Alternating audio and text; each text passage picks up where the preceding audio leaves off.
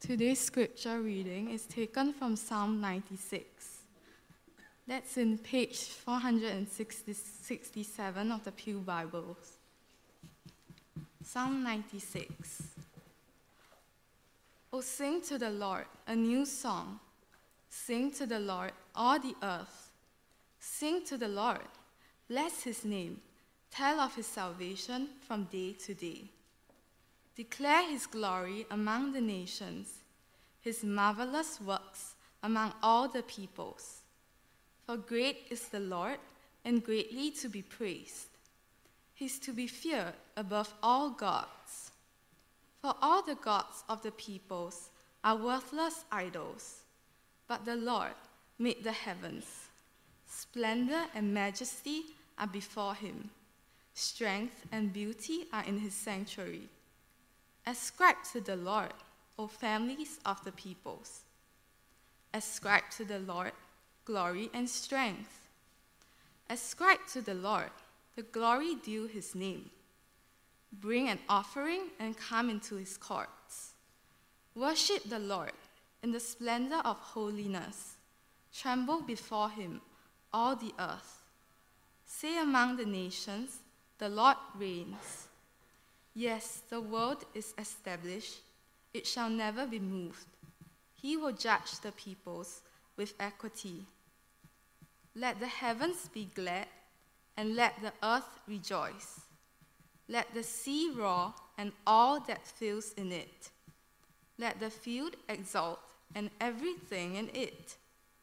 Then shall all the trees of the forest sing for joy before the Lord, for he comes for he comes to judge the earth. He will judge the world in righteousness and the peoples in his faithfulness. This is God's word.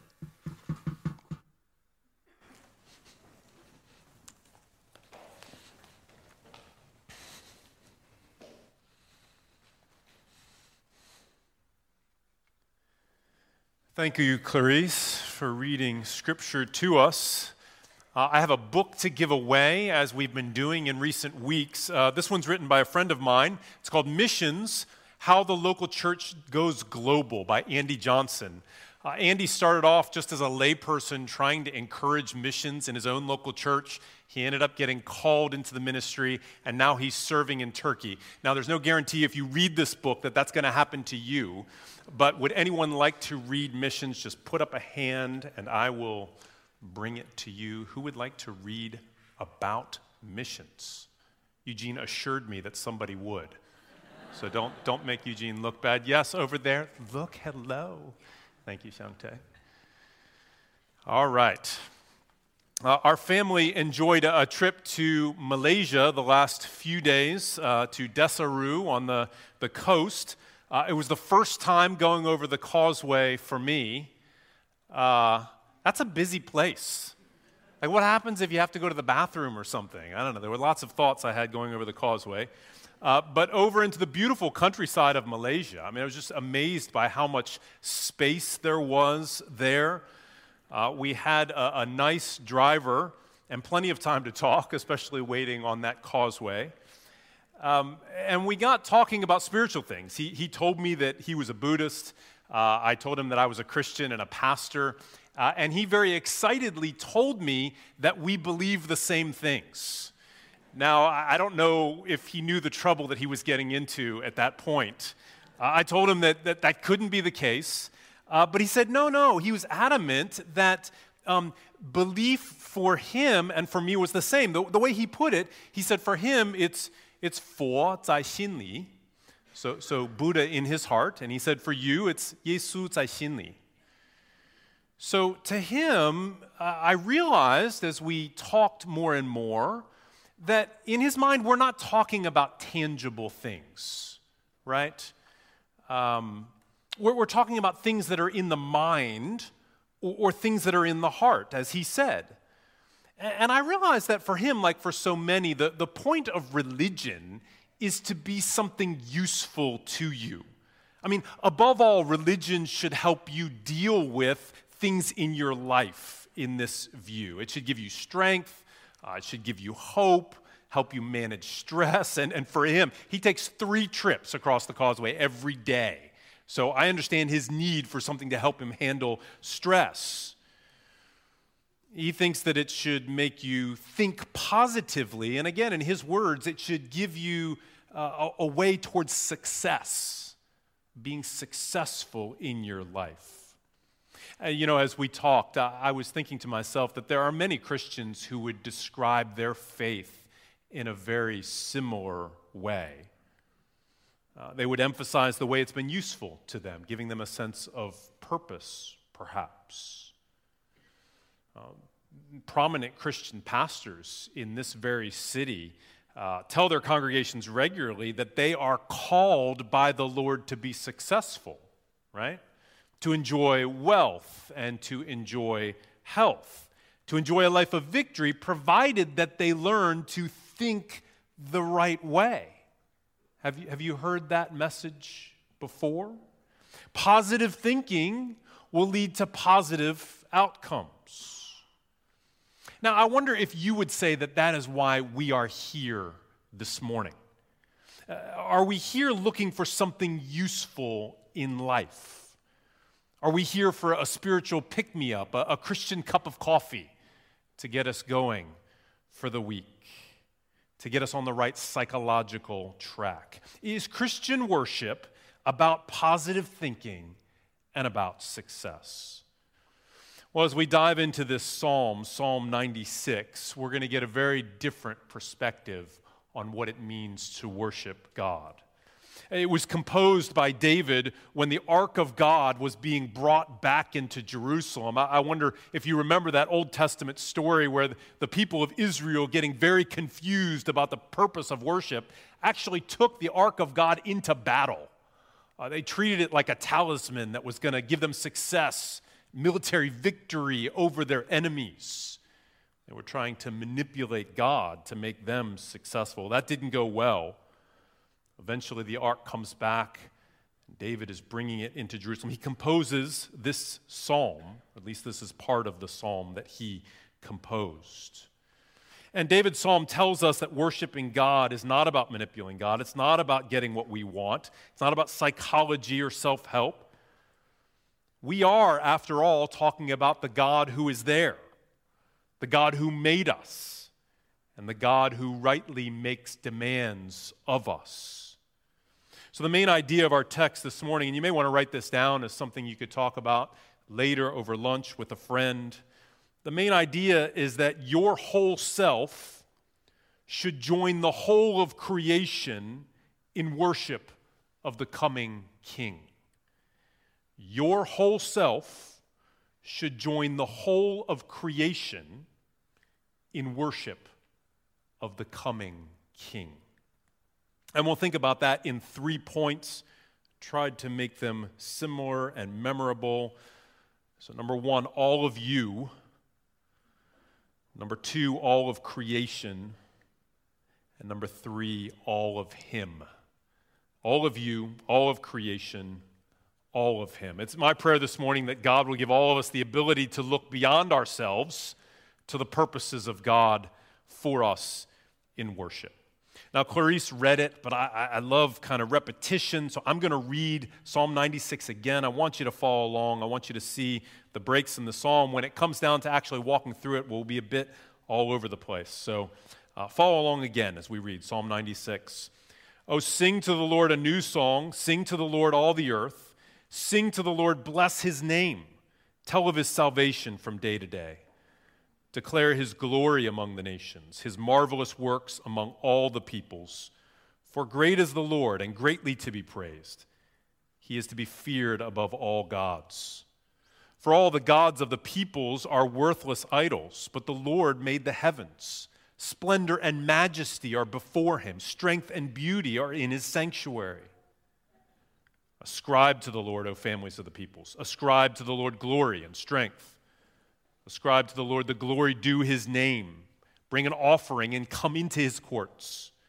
Worship the Lord in the splendor of holiness.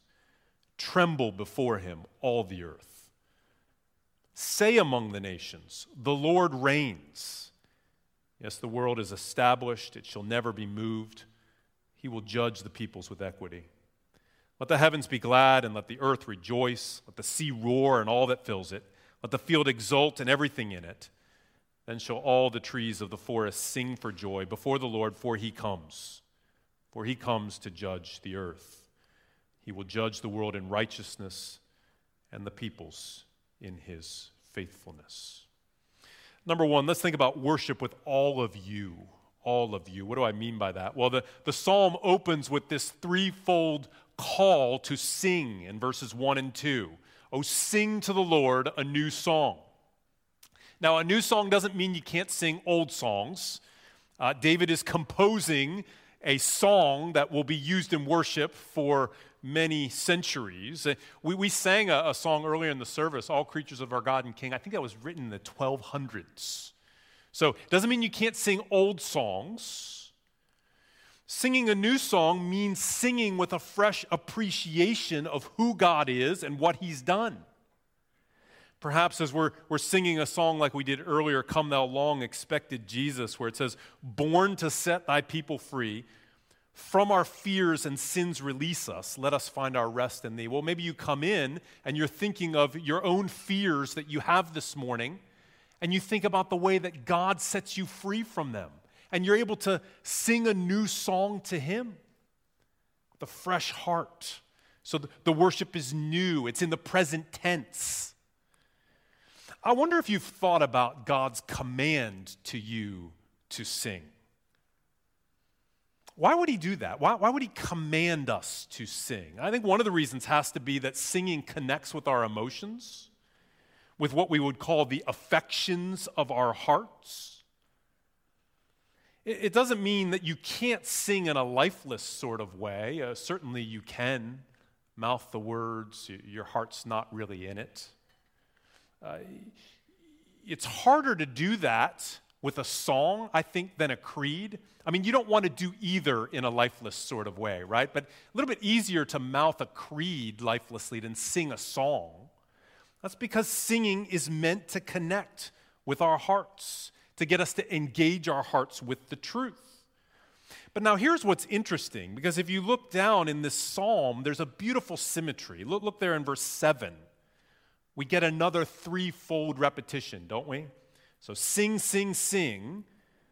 It's complemented by ascribe, ascribe, ascribe. Ascribe to the Lord glory and strength. Ascribe doesn't mean to give him those things, he has those things in himself. It means to credit or attribute them to him. It means us uh, recognizing that those things are true of God. It's telling us, in other words, to get our doctrine correct about who we're singing to, who we are worshiping, so that we can attribute the right things to Him. Uh, can you see the symmetry here of, of head and heart? See how those two things balance?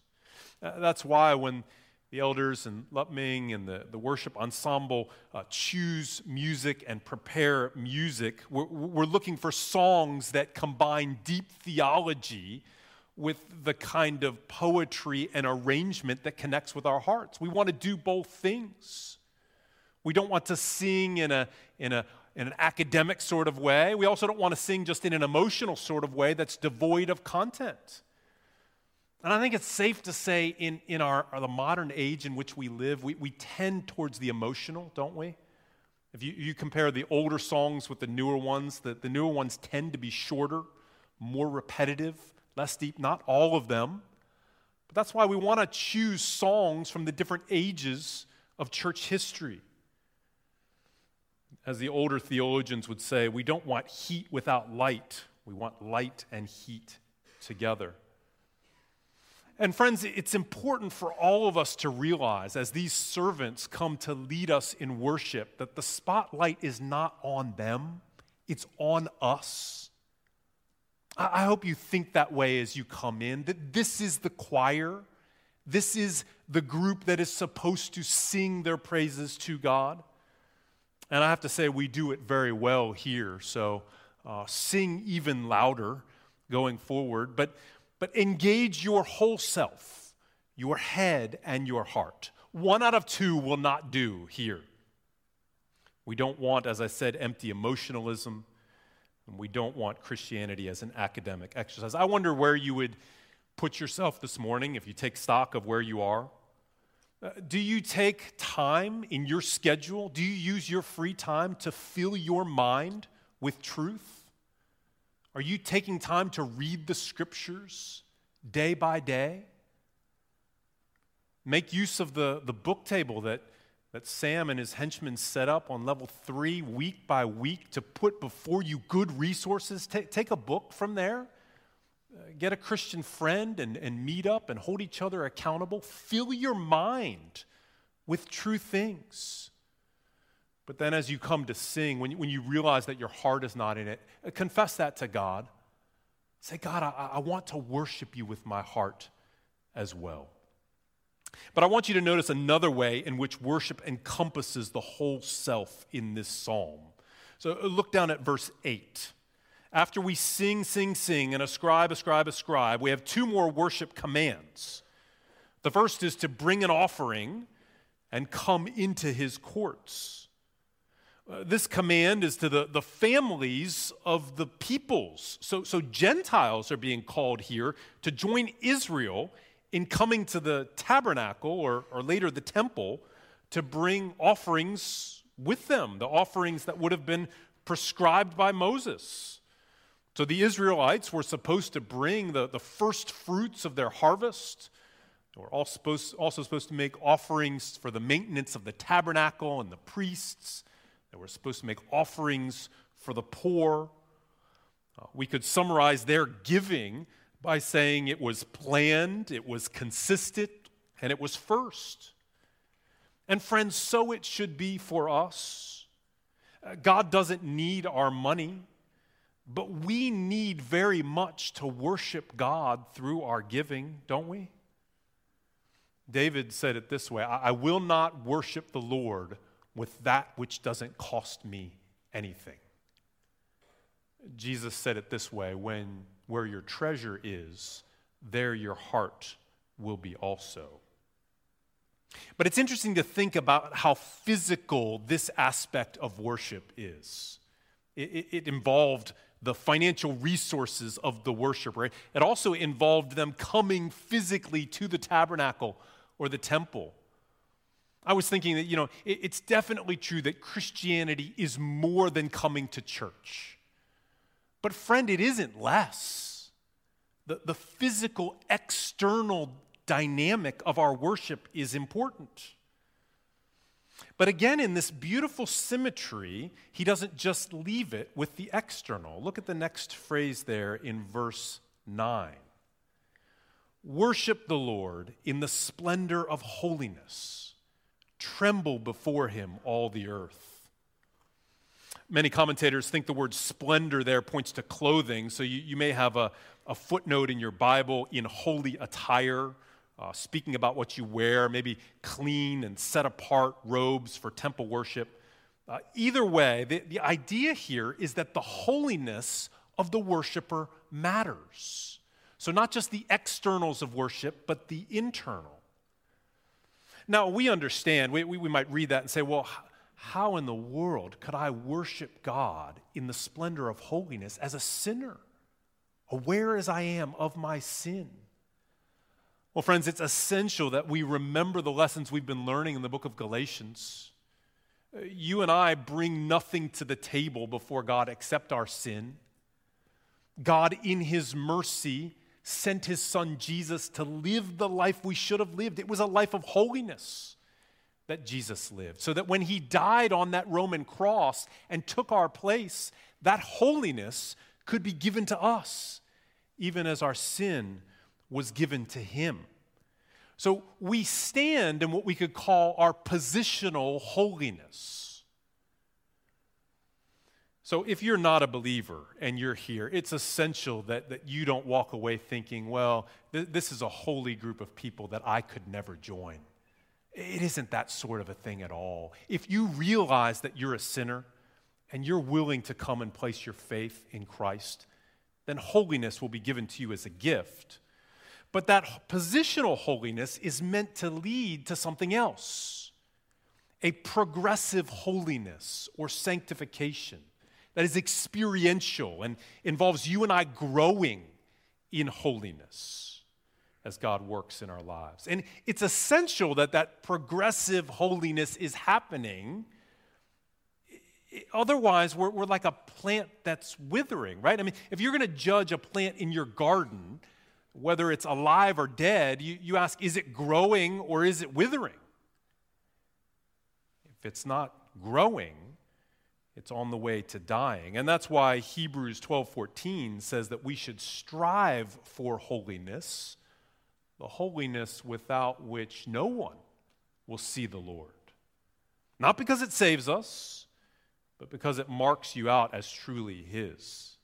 You may ask, how do I know if I'm worshiping the Lord in the splendor of holiness? The, the simple test is whether you're repenting of sin in your life.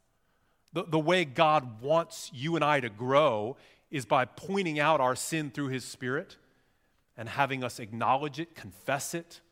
That's why we have a prayer of confession week by week in the service. We want to acknowledge our sin, we want to confess it, and we want to turn away from it, trusting that God has both forgiven it and that He'll give us the strength to walk in newness of life. I'm sure that there are some in our midst today who are carrying secret sin with them. If that's you this morning, friend, God is gracious. He's gracious to forgive. Don't hold on to sin any longer. Confess it to Him. Ask Him to grow you in the holiness without which no one shall see the Lord. So, can you see the remarkable completeness of worship? in just these few short verses. David has told us that we must worship God with our whole self heart, I pointed to my head, head and heart, internal and external. All of you must worship God. But let's consider, secondly, all of creation. Uh, this psalm is called one of the missionary psalms for a reason. Israel in the Old Testament may not have had as clear a missionary mandate as we have in the Great Commission of Matthew 28. But it's clear in places like Psalm 96 that they were supposed to have a missionary identity. So look again at verse 2.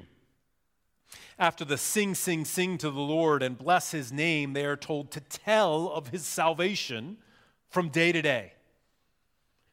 Salvation to a Jew would have meant salvation from their enemies, like slavery in Egypt, and as we read about in the book of Exodus, but it would have also been salvation from their sin, which was within. Their sin, like in the golden calf episode and many other rebellions against God, that were atoned for in the sacrificial system. So, who are they supposed to be telling this salvation to?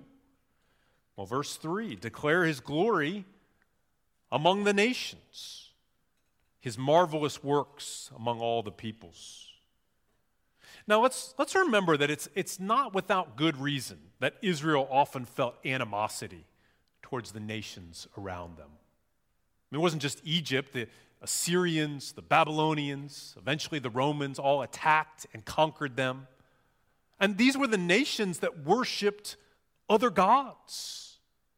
We can understand why they often felt animosity, but that was not the Lord's intention for them. The other nations are the audience that they are supposed to be proclaiming their worship before. What's even more striking is that David turns directly to these nations in verse 7 when he says, Ascribe to the Lord, O families of the peoples.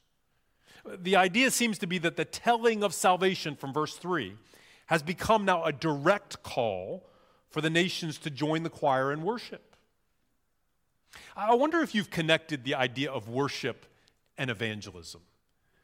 You know, Thomas and, and Ollie, the last number of weeks, and even as Thomas shared about this morning, has been leading an equip class in personal evangelism and helping us think about how we can be sharing the gospel with those around us. And that, that's something that all of us are supposed to share in, right? The, the places that you frequent, the hawker center that you go to, you, you should be trying to build relationships, classmates, coworkers, teammates. You should be trying to build relationships so that you can win a hearing for the gospel. On top of that, you and I should be ready to give a reason for the hope that we have anytime. But evangelism doesn't just happen out there, or at least it shouldn't. We intend this gathering itself to be evangelistic. I mean, how, how many of us, how did we get here in the first place? Uh, some of you are like, oh, I was born here, actually. But, but many of us were invited by someone else initially, weren't we? The first time I, I entered a, a, gathering like this and sat in the very, very back row was because a friend in college invited me to come. They had no reason to think that I would come.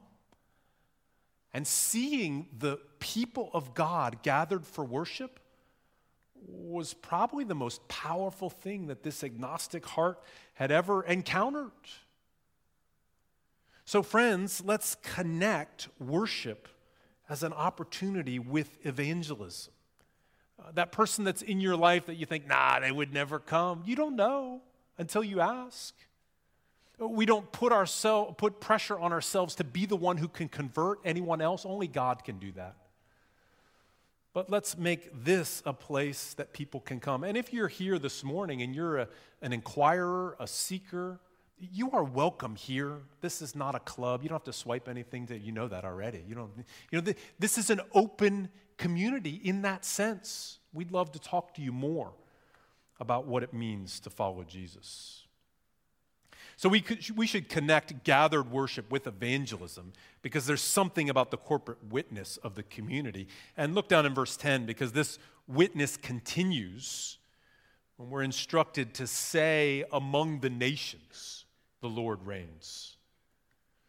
Now, I was thinking about this. Perhaps the, the phrase among the nations would have been taken figuratively by an Israelite. What does it mean? I, uh, I'm going to say this among the nations. I'm not sure. Israel was surrounded by nations, obviously, at the crossroads of Europe and Africa and Asia. And, and there is, as I said, some debate about how much of a missionary mandate there is in the Old Testament surely they only knew a fraction of what you and I know. I mean, you and I know all the way to the book of Revelation, even as our call to worship this morning pictured people from every nation and tribe and language, people gathered before the throne. So we know how the story ends, that all the nations and peoples are represented. But if, if we understand more than they would have, then we have the greater responsibility and duty as well, don't we? I mean, when you and I go out, we can think about what might happen as we invite people in. But when you and I go out, we're surrounded, even in Singapore, with people from all over. When we go on vacation or travel for work, we should think about ourselves in some sense as missional. But even beyond all of that, you and I are to express this heart for the nations by trying to make sure that people actually go and tell them the good news of the gospel. Somebody's going to have to go to the many peoples of the earth where there is no indigenous church and tell them that there is a way for them to be right with their Creator. Tell them that the Messiah has come to save them from their sins. Tell them that if they confess with their mouth that Jesus is Lord and believe in their heart that God has raised, them, raised him from the dead, then they will be saved. That's why the budget that we approved just last week at the EGM has a full quarter of the money set aside for missions. We intend that to be a huge part of our understanding of what it means to minister. How can we say among the nations, the Lord reigns, if we do not go to the nations to say it? And I wonder if there are some among us whom the Lord is calling to go as a missionary. It isn't merely a matter of something that you think in your heart. There is a, an external evaluation that has to take place as well. But, friends, we should expect as Grace Baptist Church that missionaries will be raised up from within our midst. I think all of us should be willing to pray, Here am I, Lord, send me. Shouldn't we be willing to go? Now, the text here pictures creation. all of creation crying out in verse 11. It says, Let the heaven be glad and the earth rejoice, the sea roar and all that fills it. Let the field exult and everything in it. Then shall all the trees of the forest sing for joy before the Lord. Uh, these are reminiscent words of, of Jesus in the temple. Remember, as the children cry out, Hosanna, and the religious leaders say, Rebuke, rebuke them. And Jesus says, If, if they keep quiet, even the rocks will cry out. So the, the chorus here begins with Israel, it flows out to the nations, and eventually it's the very creation itself this is not a chorus that can be silenced. We should sing. The nation should sing. All of creation will sing. Now, the final question to ask is why? Why? Why should all of me join all of creation in worship? Point number three is all of Him. The psalm has three answers to the question why worship. Uh, we've said already that his salvation, that we're supposed to tell from day to day, the fact that he saves us from our sin, is a reason for worship. We tell of these marvelous works in our lives, even as we were hearing the testimonies from the baptismal candidates and the ones that we can read about. Just amazing stories, every one individual, marvelous works that he's done in our lives. That's the first reason what he's done for his people. But there's a second and more basic reason that the psalm gives in verse 4 to 6. Worship him because great is the Lord and greatly to be praised. He is to be feared above all gods. David picks up the language of gods because Israel was surrounded by nations with different gods. He, he makes it clear in verse 5 he doesn't think those gods exist when he says that they are worthless idols. It's worth being clear here that we are grateful to live in a country like this one with freedom of religion. As Christians, we don't think anybody can be forced to believe anything anyway. It's essential that it's the individual's choice and that their conscience be free. So we want to stand up for religious liberty for, for any religion, anywhere on planet Earth. And because we believe that every human being is created in the image of God, we, we believe in respecting other people, what they think, what they say. There's a way of holding respectful religious dialogue and being good listeners. But I think we've got to be careful in this so called age of tolerance that we don't be lured into blurry thinking about the truth. I mean, David cuts right through to the point and says, The gods of the nations are idols. But the Lord made the heavens. He's the creator. And therefore, He's the one with whom every one of us and everybody on planet Earth has to reckon. We should notice twice in a psalm filled with singing and glad worship, there is at the same time a right fear of God. Verse 4 He is to be feared above all gods. Verse 9 Tremble before Him all the earth. Do you describe yourself as a God fearing person?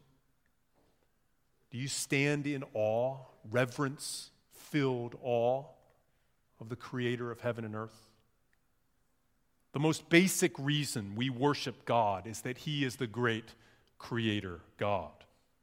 So, salvation, creation, but there's a third reason to worship God here, and that's what He and it's that he is the coming king. Look at verse 10. The Lord reigns. Yes, the world is established. It shall never be moved. He will judge the peoples with equity. There's present tense in that verse. He's reigning now. He has established the world on firm foundations. That's past tense. It will never be moved. But then we move to the future tense. He will judge the peoples with equity. Judge here means rule. His kingdom is being described as a place of righteousness, equity. After the rejoicing of the created order in verse 11 and 12, the, the language of judging is repeated, we're told. He's coming to judge the earth. He will judge the world in righteousness and the peoples in his faithfulness. He will judge. He is coming. Now, again, we have to put ourselves in the shoes of the first hearers. When they looked towards the future, they understood themselves to be living in a time of waiting. They, they knew that the sands of time were sinking, but they could only see one coming of the Lord.